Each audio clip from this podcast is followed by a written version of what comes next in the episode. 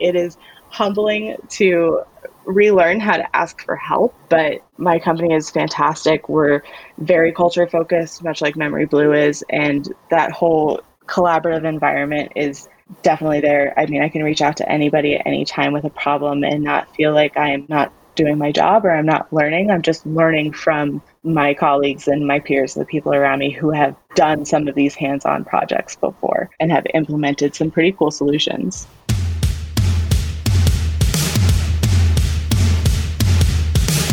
All right, everybody, we're back. Today, we got Tiffany Dunn on the podcast. Tiffany not only is a 3X Salesforce certified professional, she got a first certification when she worked here at Memory Blue. She moved out to Denver with her husband from Virginia. They drove the truck themselves. She's been to the Memory Blue office in Denver, despite the fact that she left working for us nearly three years ago. And during her tenure at Memory Blue, did multiple roles and did a really good job of making sure I use Salesforce the right way, which is a tough thing to do. Hi, I'm Mark Gagne. And I'm Chris Corcoran, and you're listening to Tech Sales is for Hustlers. Tech Sales for Hustlers is a podcast where we catch up with Memory Blue alums and reminisce about their start in high tech sales with us. Let's go get some, Corcoran. Gagne, you know I'm ready. Tiffany, say hello. Tell everyone where you work, what you're doing now. Hi. So now I am a senior Salesforce consultant within the Salesforce Center of Excellence for Publicis Sapient. So we're a global consulting firm focused on digital business transformation. Tiffany, great seeing you again. I got to start off asking this question because you are the only person I think that we've worked with that has successfully rebranded through marriage we never refer to you as your maiden name. It's always the marriage name. How'd you do it? I have no idea because I think before I left the office, you were still calling me T Culp. I guess we all got accustomed to to the new last name. So great seeing you again. I'm looking forward to catching up with you. Great to see you guys too. All right. All right. Well, let's break it down a little bit. So, this is going to be a listen to podcast because of what you're doing now and your career transition, I think. But let's just let everyone get to know you a little bit, knowing our audience of people who are thinking about coming to work here, people who work for us now, and other alums. Tell us a little bit about yourself, where you grew up, what you were like as a kid, high school, college. Sure. So I grew up in Warrenton, Virginia. I think Warrenton was a little far from Reston, so you don't have too many people from Warrenton. I think Jesse Matthews was one of the others. I grew up in Warrenton. I went to Fauquier High School. I was a cheerleader for many years, competitive cheerleader. I started working pretty early in high school. I worked at Glory Days Grill for five years, mostly through high school and college. Went to Virginia Tech to start off college, spent some time at Coastal Carolina University in South Carolina, and then finished up my college degree at George Mason. The Mace. Yes. All right. Okay.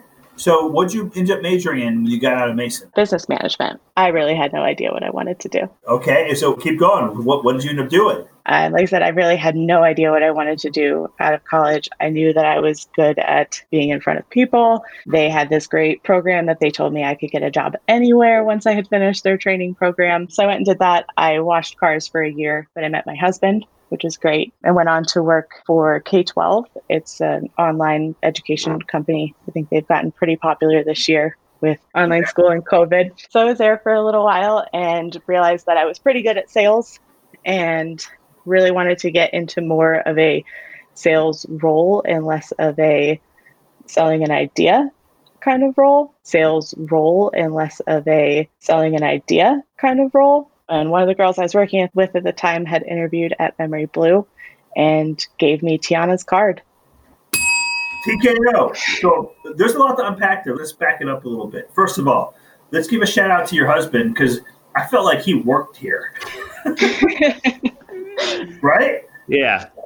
So what's his name? Let's give a shout out to your husband because I felt like he worked here. right? Yeah. So, what's his name? My husband's name is Phil Dunn. Yeah, he's also in sales. I mean, because he was with you through the whole Memory Blue journey and beyond. I literally felt like Phil worked at Memory Blue. yes, every happy hour, every pirate ship event. Yeah. And I don't even know him that well, but I was like, how's Phil doing?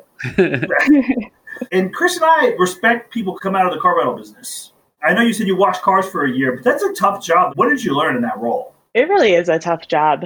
I mean, basically from day one, you get asked to do everything Mhm. underwriting contracts.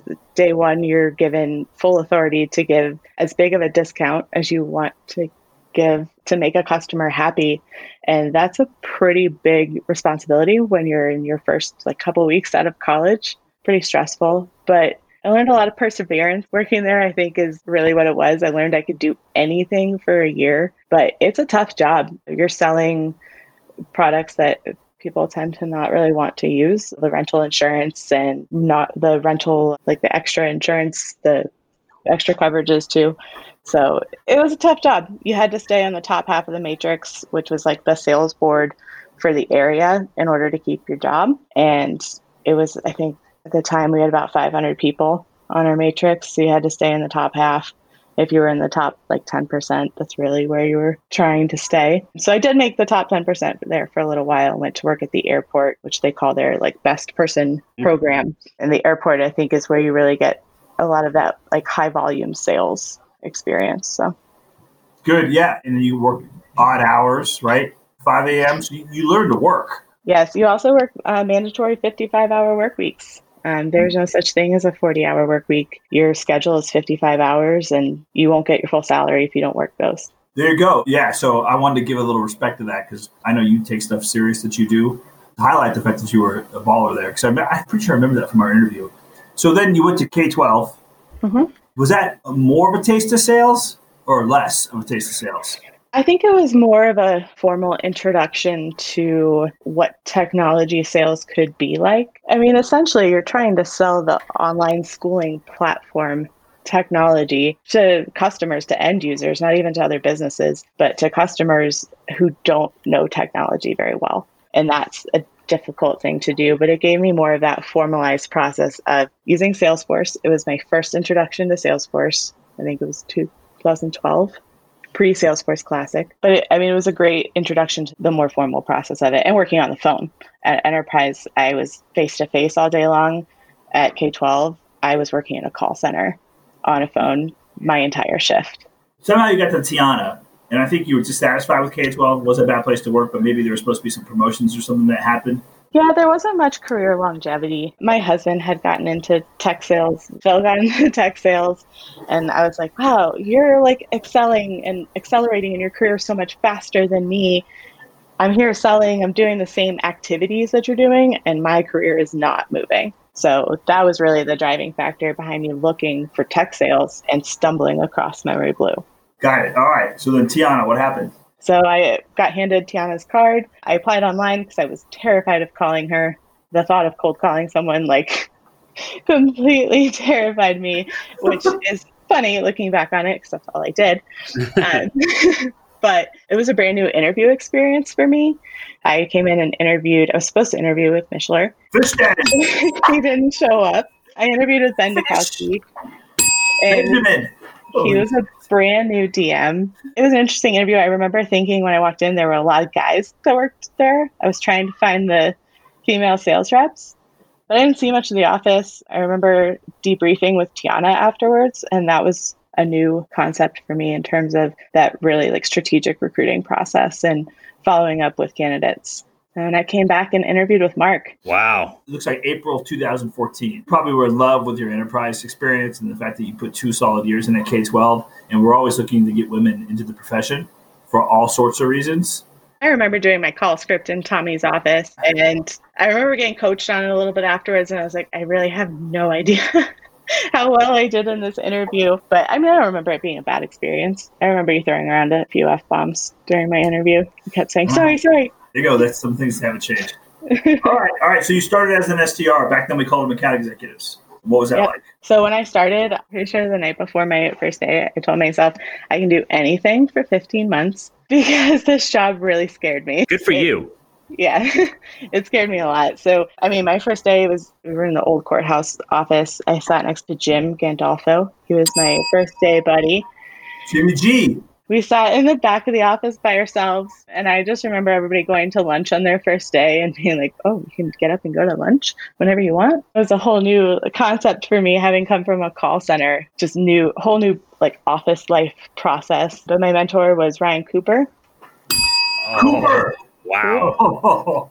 I still talk to Cooper on occasion. But yeah, he was my mentor and I was on his client. So I was on SmartLogic and Summit 7 systems. Summit 7 systems left shortly after that. So I got put on Box.com, which I remember at the time was a big deal. I think it was one of the biggest deals you guys had closed at that time. At the time, that was the biggest deal in the history of the business, which was a big deal, right? And now I use Box every day. Yeah, now you use it every day. At that point, we had been in business for 12 years, and Tommy brought that deal in, and that was super big. So we wanted to make sure we put all our ballers on that thing. Yeah, I remember getting coached by Tommy in like the aisleways. You're ready to start on Box, right? you would coach me every day. Are you ready? Yes, I'm ready. Give me some people to call. Those were the only three clients I worked on. I had a handful of PPMs. I didn't really chase down PPMs too much. There was I think probably about four months into my SDR tenure, Justin Brown came up and did a stump announcement. Hey, Brown. Did a stump announcement standing on a desk. I missed those that he was hiring. go on. I had no idea what he did at Memory Blue either, but he was hiring for the search team. So I was like, oh, well, I could go be a recruiter. That sounds fun. And recruit some people to work at Memory Blue. I love the story of how Memory Blue got started. So I applied for Justin's role and started on the search team after, I think, about six months. Wow. So from SDR to search in six months. So what was the difference between the two roles? I think the biggest difference between the two roles, at least at first, was how you were getting your prospecting list. When I first started on the search team, I was doing all internal search. So Okay. just recruiting candidates for Memory Blue. So learning how to search the job boards and put together lists of candidates. It was just a bit of a different list building style from mass copy and paste style previously.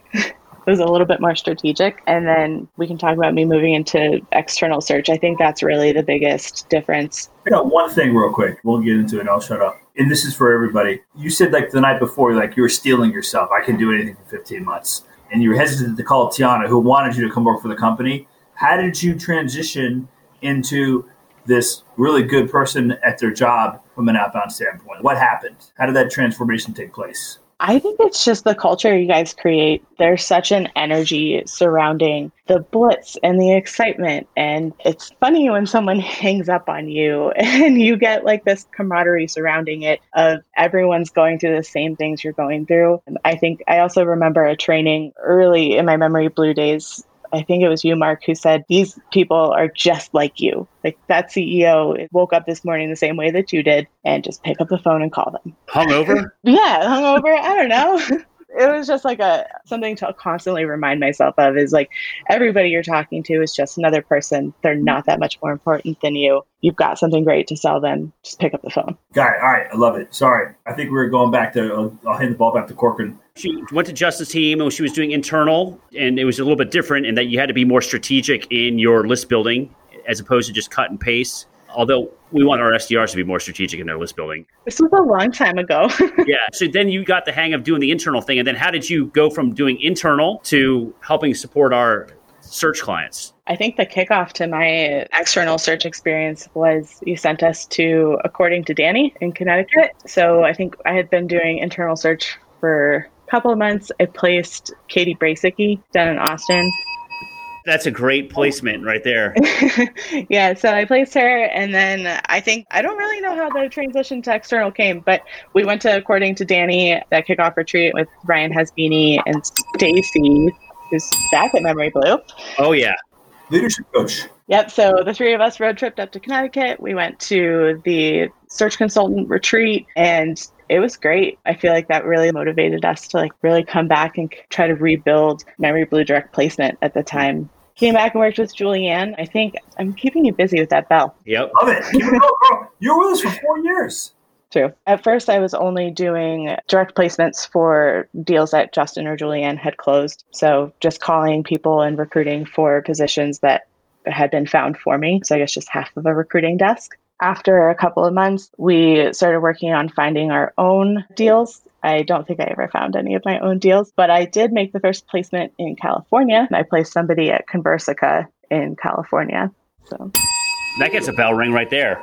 Tiffany, you have a robust body of work at Memory it's also kind of a very like confident feeling to know that I think recruiting is a very good skill to know. Oh, I'm sure. Talk about Those three roles, the SDR, the internal recruiting, and then the external recruiting, kind of the differences between the three, what you liked, what was the most challenging, just share with the listeners a little bit about because a lot of them are considering different career paths and i think that it'll be helpful for them to hear your experience what you liked and what you didn't like in just the comparison of those three roles Sure. I enjoyed the transactional kind of nature of being an SDR. I feel like a lot of your interactions with your client or your prospect are very short. You're kind of interacting and handing off the deal. Maybe you follow it a little bit down the road, but you really get a very brief interaction. You don't get to know your client that well which is great. I think it has its time and place. I really enjoyed being an internal recruiter for Memory Blue.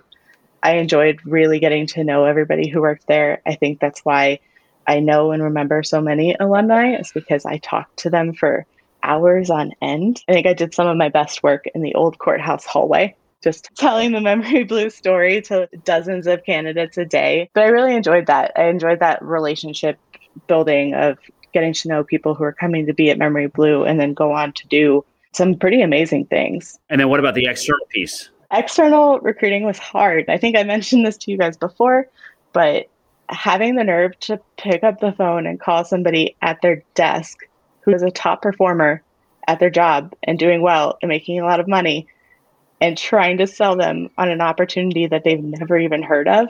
And really, you're just selling them on yourself because why should they trust me that I have some amazing job for them. That was hard. It was definitely some of the hardest cold calling I've ever done. Help me understand how is that different from calling an SDR? Because you're calling someone at their desk as an SDR. Yeah, but you're not calling and interfering with that person's whole work life. I remember calling people and being like, my manager is standing right behind me. You also kind of run the risk calling sales reps that their phone calls might be recorded. There's a good chance you guys record a lot of your phone calls for training purposes. And there's a good chance that some of those people I was calling were having their phone calls recorded and playing them back for their manager. Here's this headhunter who's calling and trying to recruit me for some new role. But I think it takes guts, but I'm also glad that it's a skill I know how to do. It's great experience. I think one of the skills that you've developed on your own is the ability to, to leave your comfort zone. I try for sure. Um, I'm not very extroverted person to begin with. So being in sales and recruiting was a difficult personality adjustment, I think, for me on a day to day basis of really having to put myself out there. Gotcha. Okay. Now let's talk about your great transition. Like one of the greatest moves in Memory Blue history. Sure. So after a couple of months on the external placement team, I realized number one that it wasn't what I wanted to do forever. Like I said, I'm really not that extroverted of a person naturally. So I started trying to figure out what other avenues might be out there for me in tech sales. I knew I didn't really want to go back and be an SDR. I thought about what if I became a candidate and I was trying to get placed somewhere else? Like, where would we be placing me? And I just didn't really see anything at the time that fit. But what I had been doing was lecturing my entire team on how we should use Salesforce. and I had been doing that for a few months with the search and sales team. So, share with the listeners about your experience as an SDR using CRM, because we were in a much different situation. And then your experience working with Salesforce as a salesperson and as a recruiter, and what you ultimately observed, and then what you brought to my attention. Sure. So, as an SDR, we didn't use Salesforce in our day to day world. We used Excel and we had some fancy little dialer where you hit F3 and F4 to dial and hang up. The only thing we used Salesforce for at the time, I think, was when you actually booked a meeting and you just went into Salesforce, entered in your meeting, everybody logged into the same mm-hmm. place, put their meeting in, and that was it. We had no reporting, no tracking, I didn't even know at the time if you guys were looking at it. I didn't really know what it was for. So we really didn't use Salesforce at all. As a search consultant, we did use Salesforce regularly. We were importing resumes into Salesforce and adding all of our candidates and calling and leaving notes within Salesforce. At least I was what I very quickly realized is that a lot of the whole rest of my team really was using Salesforce to look people up and then they'd call them and not actually leave the note in Salesforce. So you had no history on any of the contacts. I remember going in and asking, Can I call this list? And no one had any idea whose contacts they were, how updated they were. It was a mess. That was my focus at the time. I was trying to get our teams to really hone in on who owned what in Salesforce. I remember you kept telling us that everything was greenfield. And I was like, I don't like this. I want to own my contacts and follow up with them. But that was such a difficult concept for us because we had so many duplicates and we couldn't figure out where it all had come from. So that's really where my sales operations dreams came from. I started specking out this sales operations job that I would do, and then I would just pick up slack on all the things that Chris seemed to not be able to find time to do. That's like, a long uh, list. it was a very long list. But the things I really threw out to you to propose the job were the DHR mm-hmm. taking over reporting and trying to clean up reporting. Talk to listeners about what the DHR is. It is the daily huddle report and is essentially the lifeblood of what the SDRs are doing. I mean, how well the teams are performing by rep, by client, by manager, by month, by week. I mean, you could really break down that by day. So that was pretty incredible data. Of looking back at it now, it's an impressive collection of data and way to look at the information. And so, how was it getting delivered when you saw this could be done better? How was it getting sent out? It was supposed to be get, getting sent out daily. I think it was going out once or twice a week, and usually with not correct information because nobody put their information into Salesforce to make it correct. But I think Mishler was sending it out. I think it was a Mishler document the same guy who no showed on your interview? Yeah. All right. So you saw the opportunity with Salesforce. You saw the opportunity with the DHR. What else did you see as in terms of opportunities that you wanted to bring to my attention? Some of the very first things I took over were the client packages. So sending out client welcome packages, getting the t-shirts, letters, all that put together and sent out. I took over office supply ordering, put all of the coffee and notebooks. I think I was your resident printer fixer for a couple of years, fixed that printer more times than I can count. I took over basically all the like the odd jobs that were just out there and my real goal was to get to do Salesforce. I told you I wanted to be your Salesforce administrator and I wanted to make it functional for you. Um, I think we had just started the process of talking to InsideSales.com. We were working on getting InsideSales.com implemented for the sales team. We had looked at it a little bit for search and then everybody left the search team. So it felt like it was just good timing. Just to set the stage for the listeners. So up to this point, this is we're 12 years in as a company. When we started the business, we viewed that the data that you're collecting and, and the updates that you should be making, it's valuable, it's important. As such, we would work within our client CRM system, whether they had Salesforce or Microsoft Dynamics or Sugar or whatever they were using, we would use it. We would just get a user ID and log in, and we would track our day to day conversations, all our activity within their system. And our clients liked it, and it was good because it didn't cost us any money, which was great. So Tiffany said, Hey, no, no, no, guys, listen, Salesforce is a great investment. And if you guys buy into it, it can become help you guys build up a sales stack, technology stack, and you guys can get fluent in using that. And that can help you guys be more competitive in the marketplace, even though it's going to cost you a ton of money. And so not only did you convince us to create the role that never existed in the history of the company, you also convinced us to make a substantial investment in technology, which we did. And I'm thrilled that we did both. So talk to us a little bit about when we went from having, I don't know, 10 licenses to the next day we had 100 licenses and you completely installed Salesforce at Memory Blue. I think that was about the time we bought InsideSales.com for all of the sales reps. We had done some kind of user acceptance testing with Tommy's team to really see how InsideSales.com could function, what type of reporting functionality, and what type of information you guys could gain from how many times you were touching leads before you had a contact. How many times did it take of cadence to really get in touch with a prospect. I think that was really the driving factor was that reporting and the information that you could gain from it. So yeah, we switched from 10 to 25 total users to about 100 when we first launched InsideSales.com, which was a huge admin responsibility I didn't realize I was taking on, setting up 100 users. But in honesty, it was great. I mean, at the time, InsideSales.com was like the hot new technology. We had the automated dialing, we had the emailing capabilities, local presence was really big at the time. So it was great. It's also actually funny. I have since worked with an implementation manager that we worked with at InsideSales.com. He was one of my solution architects when I started in my role now. Oh, that's awesome. So, real quick, think of these sales that you're making, like not in the traditional sense of you with a purchase order and closing a prospect, But you essentially came to me and persuaded me to create this role, this function that was 100% overhead. And you convinced us to do that. And we did, and we gladly did that. And then on the heels of that win, that sale, you convinced us to buy all this technology, the Salesforce and InsideSales.com, which for the listeners was probably over $200,000, the software. And, and it's not just like a one time cost. You have to pay that every single year. So those are some pretty big persuasions. Yeah, it's a lot of legwork to keep up an integration like InsideSales.com too. So I think that's what led me into my next sale of I started working on researching other solutions for calling and cadencing sales. And I came across DialSource and started working on researching what the difference in cost would be first because I did have to convince you to buy it, but also just really vetting out the differences between the two calling systems and why DialSource might work better for Memory Blue at the time. And that was a hard sell for me. Mark is nodding. it was a very hard sell for Mark to switch the systems that we were using for day to day sales life. It's why I still like Classic.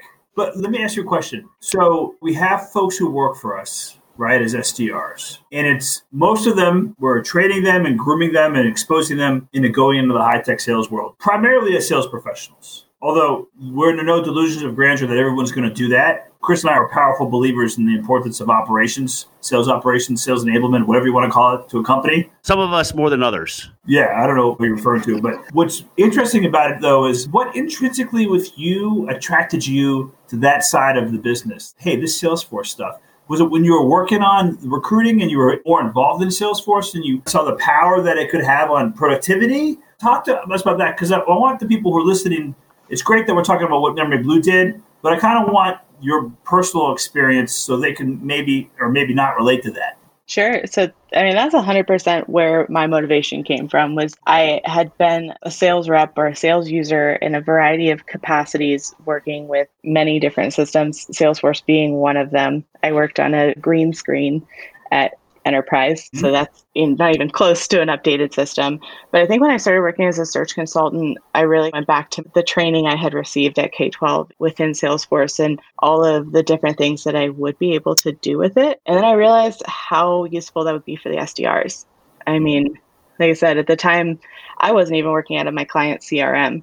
I was working off of an Excel spreadsheet, which was not very organized. You guys were gaining no data really from that. I think it's always been a really data and reporting perspective for me, too, of what kind of information are you getting from the activities I'm completing for you, other mm-hmm. than meetings, which, mm-hmm. you know, meetings are the end goal, but there's so much that goes into those meetings and being able to show like what you've done and how those actions drive sales.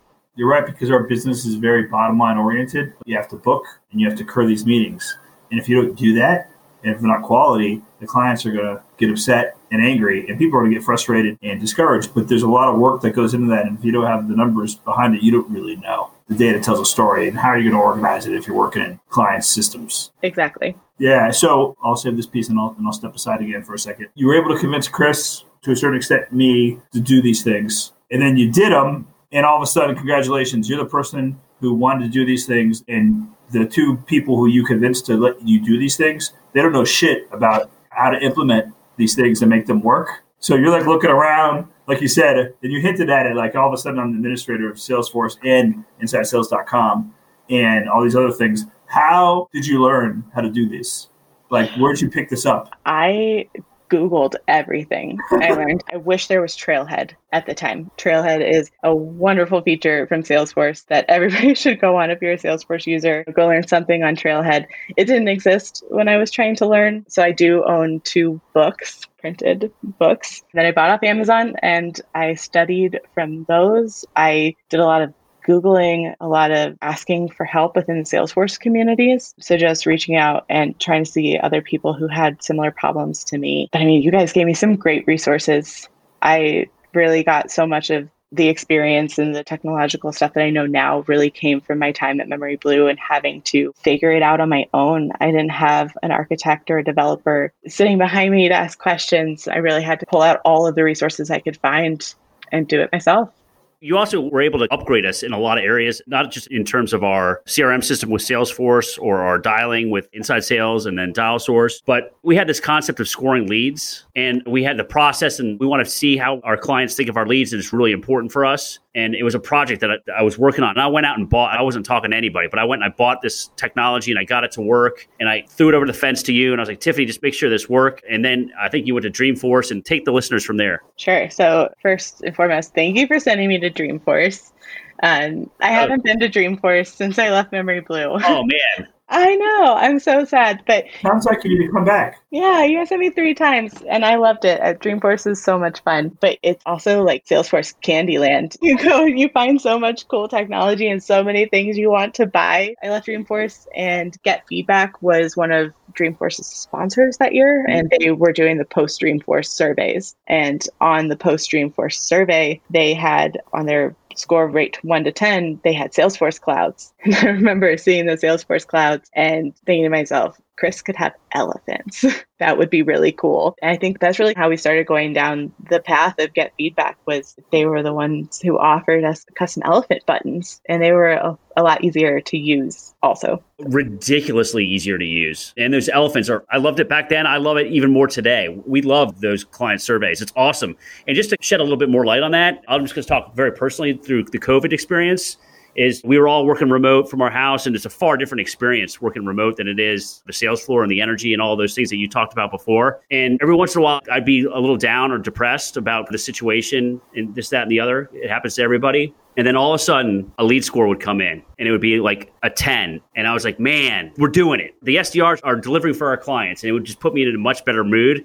So Tiffany, thanks for your part in setting that groundwork to really the lifeblood of the business. Now we get them all day, every day. These lead scores just funneling in from the clients that get sent out internally to everybody, number one. And then number two, also broadcasted out on memoryblue.com on our website. So thank you very much for making that a reality. Of course. And on your blog, I saw. Yeah, no, those are great. I really consider that to be like one of my first big Salesforce configuration projects. InsideSales.com and DialSource are integration lists of their own and are definitely not to be scoffed at that it's hard work. But that was my first real configuration project. It was the first project I was really proud of. I still show people your website, so you get like some free advertising for me showing your website, show what I built. But yeah, no, it's a great feature. And I think it grew tremendously while I was even at Memory Blue, just from internal lead scoring was how we started our user testing just on Tommy's internal sales team. But I remember that first day going live and sending emails to clients and just waiting for somebody to send them back. Are you guys still doing the $250 gift cards for lead score surveys? Yep, every month. It's a great program. Taking an individual's raw potential and turning them into a thriving sales professional takes the right training. That's where Memory Blue Academy comes in. Memory Blue Academy teaches participants the fundamentals of sales development and all aspects of a lead generation role regardless of the level of professional experience or background. The course kicks off with a two day intensive boot camp session, followed by a six week ongoing educational program. This is the program every single Memory Blue SDR undergoes at the onset of their tenure. The curriculum covers a wide range of topics, including list building, objection handling, effective sales emails, and more. Participants will be shown how to successfully execute a diverse set of sales activities in a very short time, experiencing tangible and lasting skill growth. To learn more and sign up for a seat in an upcoming session, head to memoryblue.com/academy. We're talking a little bit inside and outside the box, so people who may or may not be listening who are part of the company, the people who work at the company know. If you don't work at Memory Blue and you happen to be listening to this, if you go to memoryblue.com and you scroll down, you can see every lead score from a client. So Memory Blue sets up a meeting, books a meeting for a client, and they, they occur the meeting. The client sales rep gets a note and they get to score it. And their response ends up on our website. And I would say at least half the sales calls that I'm on too is I always have the Memory Blue salesperson share their screen. And I got it down to a science now where they can do it and it's not awkward and we roll this out. We show this to all of our prospects, Tiffany, not all of them, at least, at least half of them. And they're like, wow, that's pretty insightful and interesting. So, yeah, Tiffany built that. Yeah. So, Tiffany, one of the clients, they decided we won the work and we asked them why they chose us, and they said, "Well, your lead scoring." And you know what it was about your lead scoring? It was the ones. We know that you guys are not covering anything up; it's just all live. The good, the bad, and the ugly. Yes, is- I've checked in a few times. Every once in a while, you see a one or a two. I think most of the time I'm on there, I see pretty high lead scores. So your SDRs are doing pretty well. All right, so I just want to let everyone know where we are at a, from a company standpoint, right? So obviously, we have a lot at stake with Tiffany. Like she is running the operations. She knows everything about our CRM system, our dialing system, our lead scoring system. So, needless to say, we're terrified that she's going to leave. She's going to either win the lottery or is going to get lured away by someone else. Or Phil's gonna be like, I'm tired of this shit. Yeah. Quit that place. Yeah, Mark and I were living scared. And then one day she comes into my office and she talks about how her dad would play golf with someone down in Disney World. So Tiffany, talk a little bit about that. Yeah, so my parents have gone to Disney World every year for as long as I can remember. They actually live in Florida now. So my dad will run into on the golf course now. But I remember they were down there one year and my dad called me from the golf course and he was like, Guess who I'm playing golf with? I was like, I have no idea. I'm at work. And he's like, I'm playing golf with a guy named John Sisson. Says he knows your boss. I was like, okay, I'm not sure. And I just remember coming to your office and being like, do you know John Sisson Salesforce? Something about Salesforce. It turns out he was a good friend of yours and Salesforce Consulting, which small world. That's where I wound up. But it was just a very strange timing, I think, too. Did it look like I saw a ghost? I mean, a little. I also didn't think you'd let your friends like steal away your. John Sisson at the time ran a Salesforce consulting company and was a, one of our very first clients years and years ago, back in like 2003, 2004, and then has done some Salesforce consulting work f- for us. So he's always on the lookout for people like you. Always. So I was like, oh my goodness, please, no, don't, don't let this happen. A golf course and this whole thing is going to come to a crash end, fiery end because of a golf course in Orlando. Unfortunately, it's hard to get in, into consulting. I think I was listening to Matt Genoa's podcast yesterday, and he mentioned that too. It's pretty difficult to get into Salesforce consulting without experience consulting, or in my opinion, without the experience to sell yourself that you can do consulting, because that's what I did.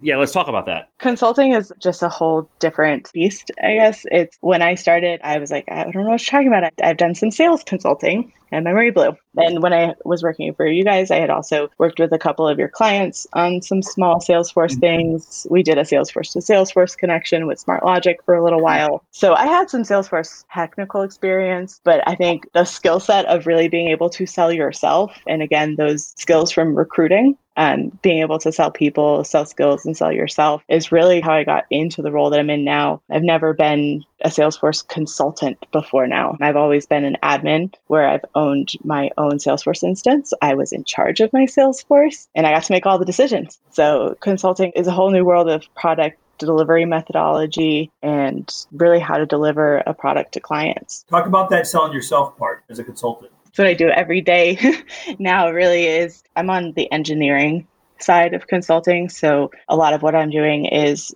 technical work and then presenting my solutions to the client or demoing solutions that we've built to the client. And really, I think it starts with just knowing like their business process really and then just also using my knowledge of business process from working with you guys for so long to really sell them on I know what I'm doing. I know Salesforce. I know how Salesforce works, and I know how to make these processes more efficient for you. So walk the listeners through your journey from like how you left us and became a Salesforce admin and what you learned there and then what you took from that and how you were able to parlay that into consulting. Sure. So before I left you, I also had to sell you on the idea of me moving to Denver. And that was long before your Denver office. There's a theme developing here. You guys taught me well. Yeah, back in 2016, Phil and I decided that Northern Virginia was just not for us. He had a job opportunity out in Colorado, and I remember being terrified walking into Chris's office and just being like, hey, can we talk about me potentially doing this job from Colorado? At the time, I was really trying to push you guys to open the office in Denver, hoping I could just be like your first chair in Denver. But I mean, other than Tiana, you guys didn't really have any remote employees. So Right. It was nerve wracking for me at the time, long Mhm. before the days of COVID working from home. Right. And thankfully, I did a very good job doing the DHR, I think. And Mm-hmm. you said it was okay. So I don't know why you were so nervous. You had a track record of asking me a lot of stuff and me always saying yes. Yeah. I mean, to be fair, between the two of you, you are the scarier one to come talk to. That's such a myth. Actually, I wish it was a myth. I know that now. It's yeah. fine. You and Phil moved to Denver, and then you start doing your thing for us remotely. Yep. So it was right before you guys opened the Jones Branch Drive office. I had hired Brittany for that point, Brittany McGoskey, and she was helping you on the office front get the office moved um, since my team had taken over a lot of that office management responsibility as well. But yeah, I moved out here to Denver. I did the same job that I did in Virginia, really. I worked from 6 a.m. to 3 p.m. every day so that I could work East Coast hours with you guys. And then right before I left, I think I had migrated your phone systems to the cloud. So stuck my toe into the CTI world of soft phones and migrated your phone system to the cloud. Great. Talk about what you did. So you ended up leaving, and you ended up talk about where you went. Yep, I went to work for a company called uh, Digital First Media. They are the company that owns the Denver Post, Boston Globe, or Boston Herald, a bunch of newspapers across the country. And they were implementing a brand new Salesforce Sales Cloud instance with uh, Salesforce CPQ, which is Salesforce's configure price quote. It's now called Revenue Cloud and pretty cool functionality. Um, in over my head a little bit when I started there, I think. I knew what I was doing technically, at least how to do the Salesforce work, how to do the implementation. But I started working on an agile project team and I had never worked with other people in technology. And I had never really worked on product development before. So that was a whole new experience. It was a really expensive Salesforce implementation. I think they spent somewhere close to a million dollars for a couple year deal, plus an implementation contract with the company I work for now. And so that's where I got to meet a handful of consultants, met some project managers with the consulting company, and really got, I guess, an intro to what consulting could be in terms of delivering a product solution to a customer versus being the everyday admin on that product. I see. What's the difference between the two in terms of your likes and dislikes? I think I like being my own product owner. I Mhm. like having that responsibility of owning the Salesforce. But you also really have to, as a product owner, you spend a lot of time in meetings and spend a lot of time talking to stakeholders and training and just repeating yourself a lot. You don't get to do a lot of the technical work, really, which is what I enjoyed. I really wanted to dig my hands into Salesforce and configuration and learn some different technologies that I had never seen before. So I don't think there's really that I prefer one or the other. I think it was just timing and really wanting to experience more of a technical role rather than public facing. So I've got the million dollar question for you. What is that? How do you get salespeople to put their activities in Salesforce? Pay them for putting their activities in Salesforce. Talk more about that.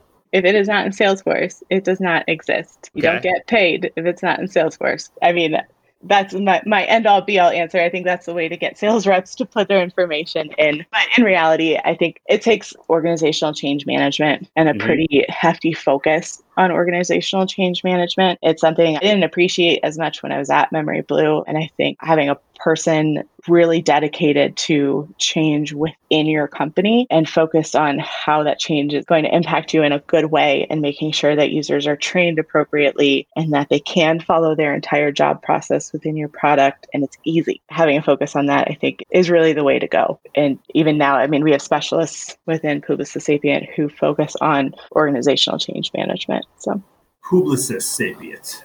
That's how you pronounce it. Okay. What type of advice would you have for Tiffany Culp before she was done on before you started at Memory Blue the night before? And I'm going back a little because I'm like this is like a one of three questions I'm going to hit you with right now. I mean, other than I can do anything for 15 months, Yeah. Knowing what you know now, that would have changed. You would have given yourself different advice. You know, I don't think I would have changed my advice to myself. I think I really I went into Memory Blue not really knowing what I wanted to do at the end of my time in Memory Blue, but knowing that there were avenues for me to explore and I think that I went into it with really the right mindset of this is what I'm doing for 15 months and I need to figure it out and find my place and find my way. I led Culture Club for a couple of years, and some of the smaller things that I really tried to like as you said before, get out of my comfort zone and really try to expand myself within the company.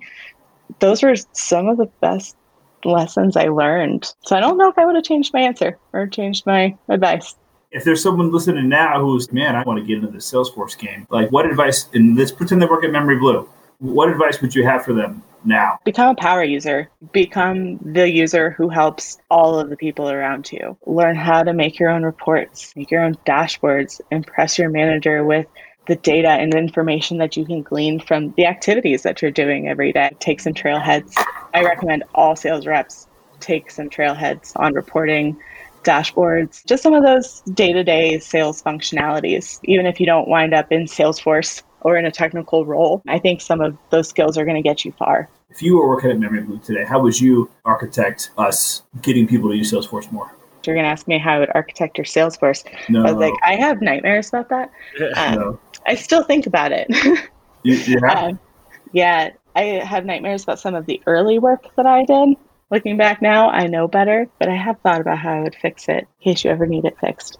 I don't really know. That's a tough question. So we'll just go back to what you're doing now. If someone wanted to do what you're doing now, I mean, what advice would you have for them? I mean, like there are lots of people say, "Man, I want to be a sales, a senior Salesforce.com consultant at a really reputable consulting company." What's your advice for them? I mean, my advice would be to probably try to find some pro bono work. There's some sites out there, catchafire.org, where you can go out and try to find some Salesforce volunteer work. My company does the 1% volunteer work similar to Salesforce, and I use Catchafire to try to find opportunities local to me. So try to find some pro bono work. Like I said, I mean, really focusing on Trailhead. I think over the past couple of years, I have seen and heard from more and more recruiters that Trailhead is becoming as important as certifications. It shows your hands on experience and your hands on working knowledge of Salesforce versus coming across somebody who's an excellent test taker and can just pass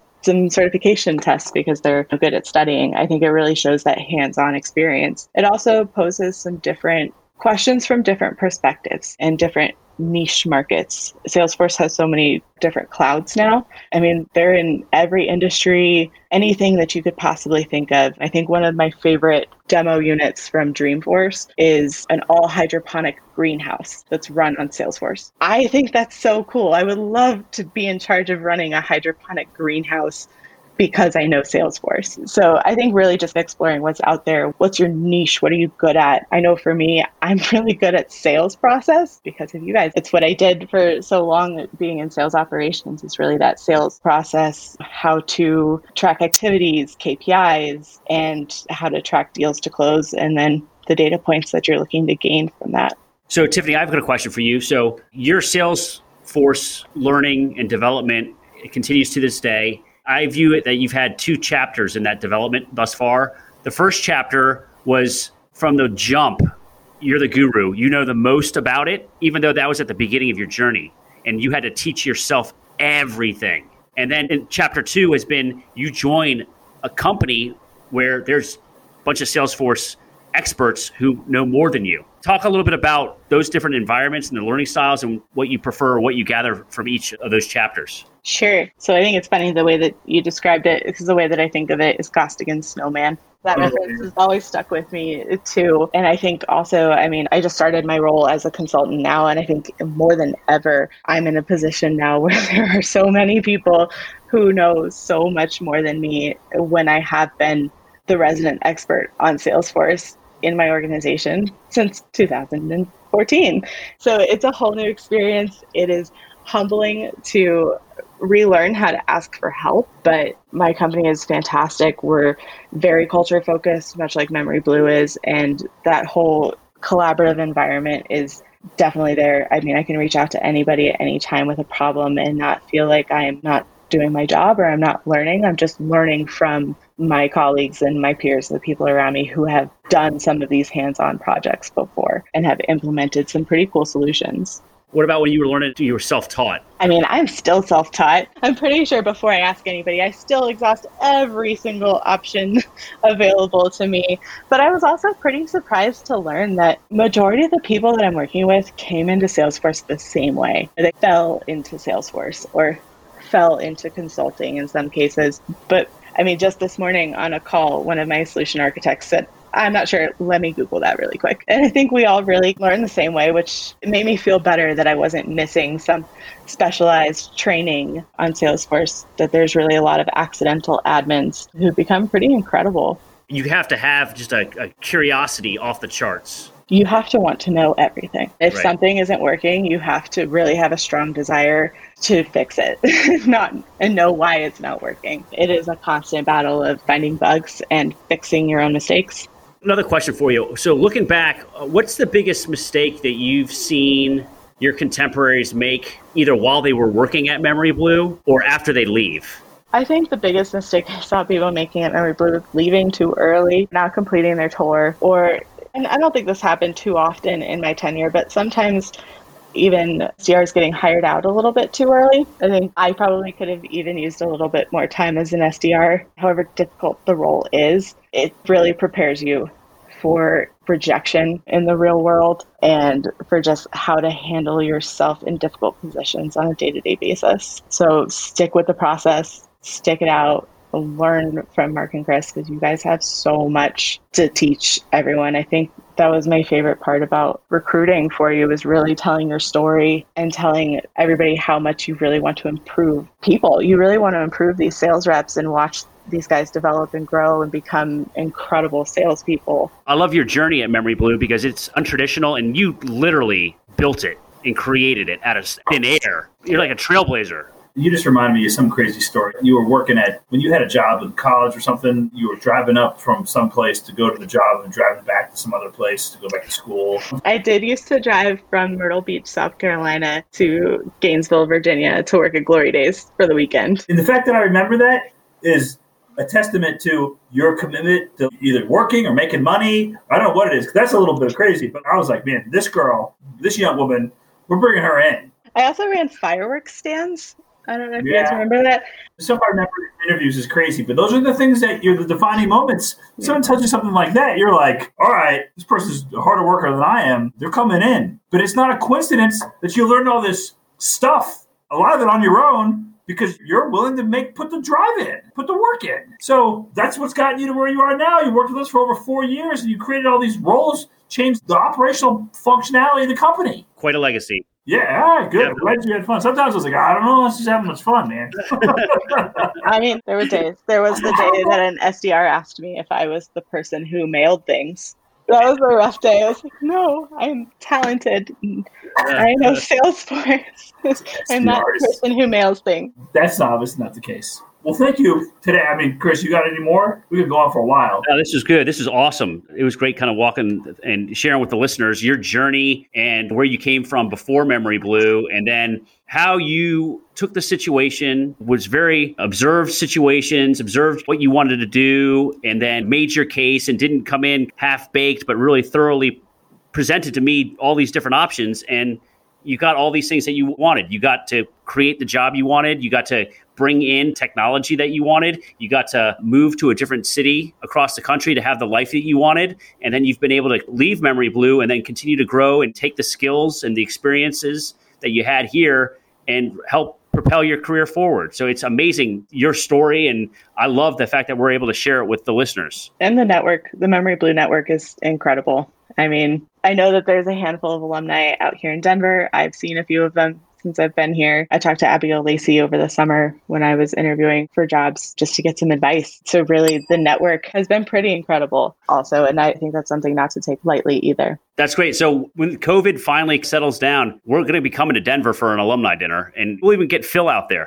I'll be there. Awesome. Well, Tiffany, this was great. We really appreciate it. I had so much fun. Thank you Yeah. so much for having me on. Tiffany, we miss you. Miss you. yeah. I miss you guys too. All right. Well, you're crushing it. Shout out to Phil. You got anybody else running around there? I do. I have a one and a half year old toddler named Keegan. Yes, you Uh, do. Shout out to Keegan, but shout out to Phil. Everybody's got to have a partner, and obviously, you and Phil have got a great thing going and supported each other. And we appreciate him supporting you through all this craziness with us and everything else. So we will see Yeah. you soon. He also tests out some of my dumb Salesforce solutions. So Before we go, is the little one going to go into Salesforce or is the little one going to sell data storage? I think he's going to sell data storage. Okay. All He is a, a chatterbox. All right. We'll get him here first, though. Teach him to listen and ask good questions. That's You right. You're probably already doing that. You're already. Yeah. Awesome. Well, Tiffany, thanks a bunch. Yeah, thank you. All right. Take care. Thanks. The pain of finding and hiring strong sales professionals is a critical challenge that is widespread and getting worse. The Memory Blue Direct Hire Service specializes in filling sales development roles within the high tech space. And with a one year performance guarantee and 0% interest financing, you can feel secure in your selection process when you use Memory Blue Direct Hire. As a company, we hire close to 300 SDRs annually across our five office locations. That's nearly an SDR per day all year long. Finding, hiring, and developing sales talent is the core strength of our business. Now, we're letting the public tap into the resources of our world class talent team, specifically trained to find high potential SDRs in order to close this gap.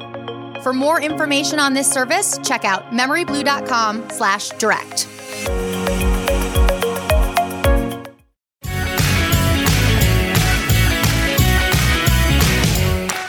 Thanks for listening to Tech Sales is for Hustlers. Please subscribe and leave a five star review after the beep.